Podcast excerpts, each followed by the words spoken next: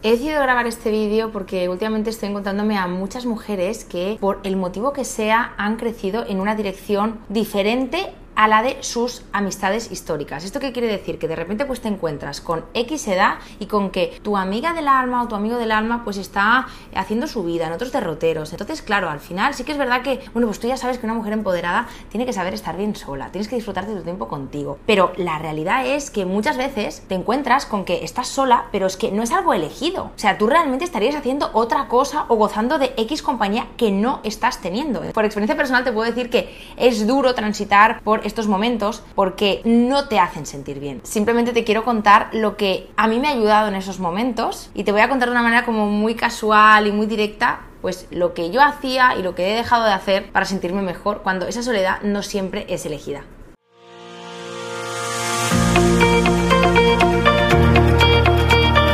Encuentra inspiración para irradiar la autoestima y autenticidad que necesitas para traer las relaciones que mereces. Estás escuchando el podcast del programa Mía, soy Sandra y ayudo a mujeres atrapadas en relaciones que les restan a ganar en seguridad y a empoderarse para sentirse por fin dueñas de su vida. Me encantará compartir contigo lo que a mí más me ha ayudado.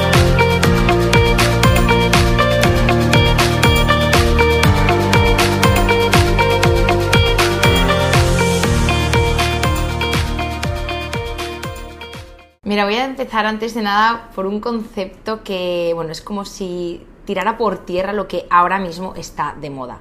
Es como si de repente ahora pues quedara muy bien decir, guau, pues a mí me flipa estar sola, guau, me encanta viajar sola, es que bueno, yo con un ratito con la gente ya tengo suficiente, ¿no? Y es algo como que vende, que gusta, parece que es como un discurso que muchas veces es aprendido, porque tú ya sabes que bueno, pues gracias a Dios hay como un subidón, ¿no? De, un ensalce a lo que es el empoderamiento, a la soledad eh, y, y, estar bien contigo misma. Y me parece súper bien. De hecho, yo me dedico a esto, ya lo sabes. Y la primera de las cosas que te digo siempre es que para estar bien con otra persona, tienes que saber estar bien sola. Porque si tú no estás bien sola, primero vas a escoger a la desesperada, vas a quedarte con el primero que venga, vas a mm, de alguna manera ensalzar muchísimo tus expectativas pensando que cuando llegue esa persona todo va a ser fantástico y maravilloso. Por tanto, sí, efectivamente, tienes que saber estar bien sola. Pero una de las cosas que yo he aprendido últimamente, y es un aprendizaje que te digo yo que no hace mucho que lo he aprendido, es que te conozcas. Entiéndeme, parece topicazo, pero tienes que conocerte lo que a ti te sienta bien. Y te pongo un ejemplo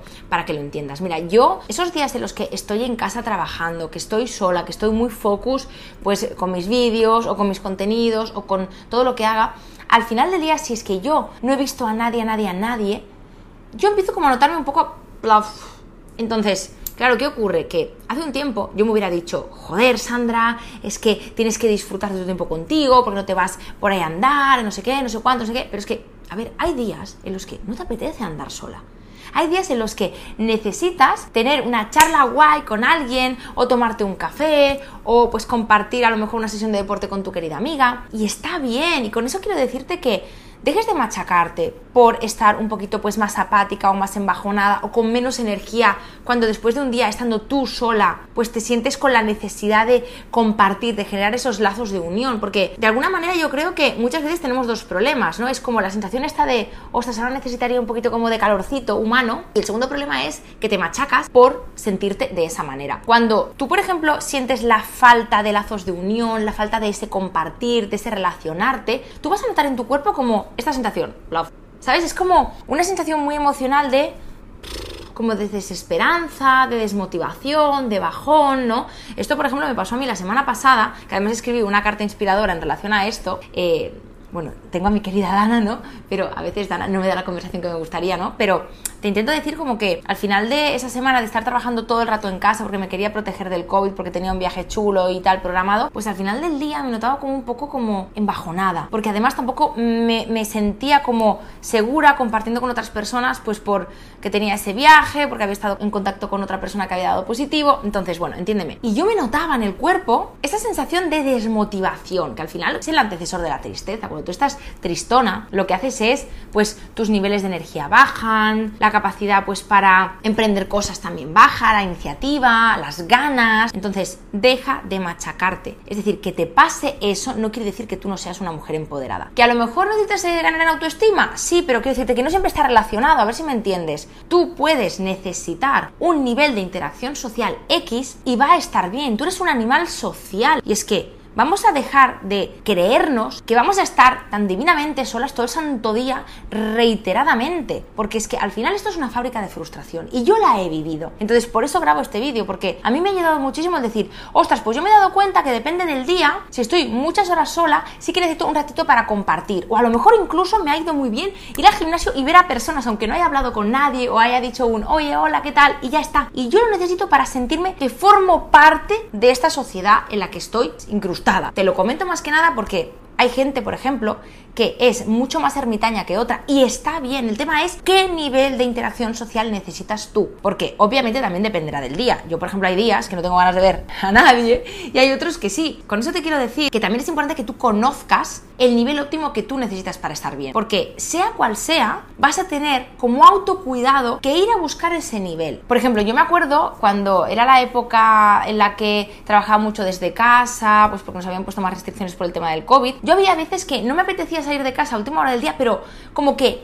yo lo hacía como herramienta de autocuidado, porque yo sé, yo me conozco que necesito respirar aire, andar, y eso me hace sentir mejor. Entonces, al igual que si yo tuviera un bebé, pues le daría lo que mejor sé que le va a sentar, pues lo mismo hago conmigo. Por eso es importante autoconocerte, para tú saber qué te tienes que dar en cada momento e incluso cómo prever ese estado de ánimo un poquito, pues que igual no vas a estar del todo bien, ¿sabes? Entonces esto es súper importante. En segundo lugar, mira, una de las cosas que yo hacía muchísimo cuando yo estaba en esta soledad no elegida, soledad no elegida sobre todo, tú me entenderás si estás en esta franja de edad similar a la mía, cuando ves que todo tu entorno que históricamente era pues con las personas con las que compartías, de repente, oye, cada uno está haciendo su vida.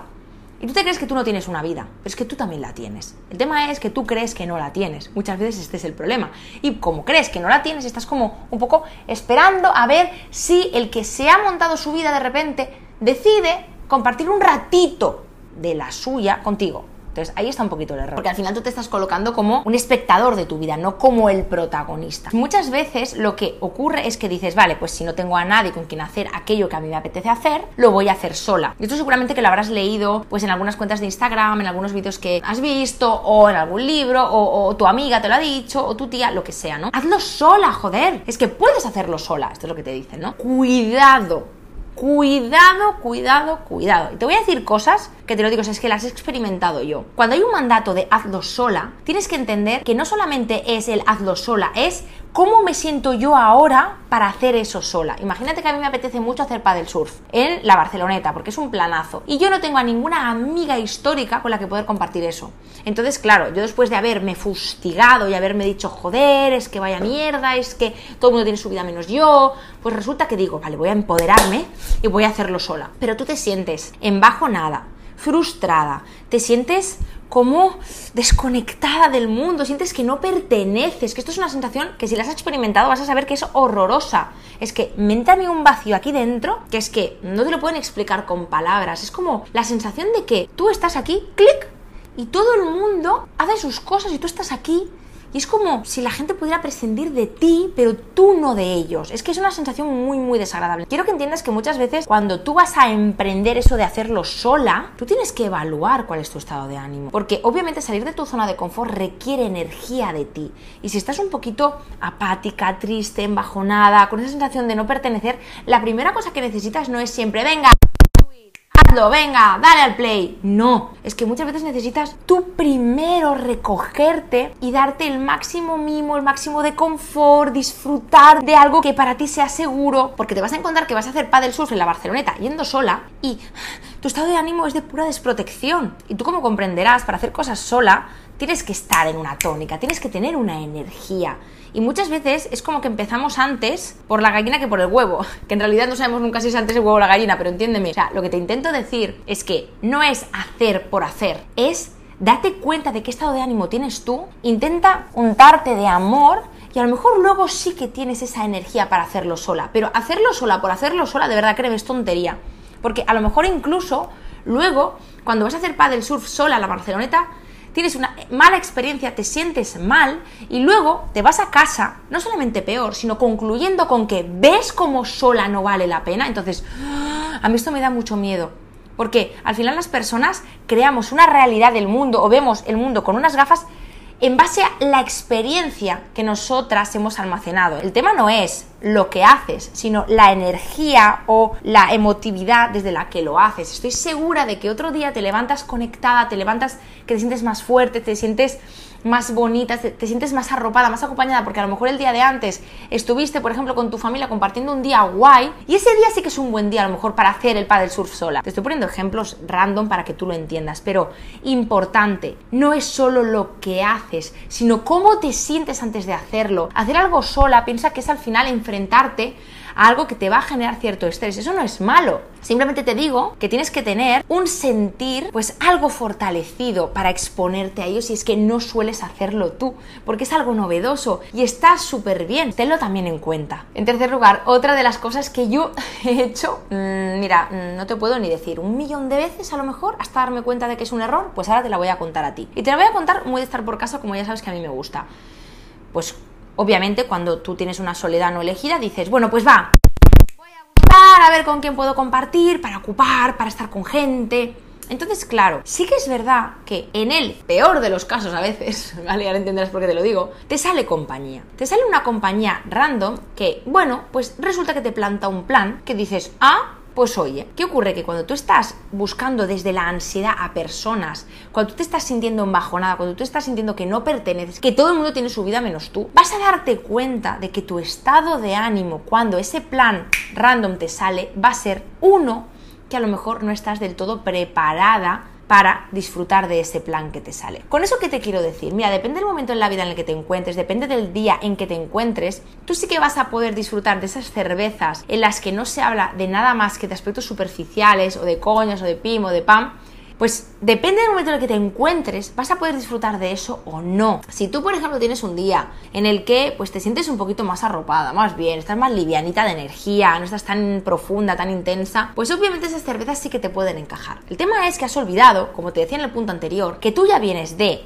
Haber mirado por Instagram las stories de todo Cristo y darte cuenta de que todo el mundo tiene una vida menos tú. De darte cuenta de que no eres importante. De frustrarte, de sentirte sola, de sentirte baja de energía, de sentirte ansiosa más no poder por estar buscando a la desesperada un plan de al final elegir que ese plan sí que te puede encajar hoy. Con este repertorio de cosas, ¿tú crees que tú puedes disfrutar tan fácil de esas cervezas? ¿O es que a lo mejor en el día de hoy, desde el lugar desde el que tú has buscado ese plan, es el día en que justo más necesitas de tu vida calor humano, conexión profunda, intimidad real, que es lo opuesto a lo que vas a encontrar seguramente en ese plan de birras facilongo que te ha salido? ¿Ese plan de birras facilongo es inadecuado? No, es súper guay, pero depende del momento en el que tú te encuentres, depende del día en el que tú estés, porque yo a veces he ido a esa paella conociendo a multitud de personas, y ahora venga, nos tomamos un vino, y ahora jiji, y ahora jaja, y me he ido a casa sintiéndome más vacía. ¿Por qué? Porque no he ido a buscar lo que realmente necesitaba, que era intimidad. Cuando tú estás tristona,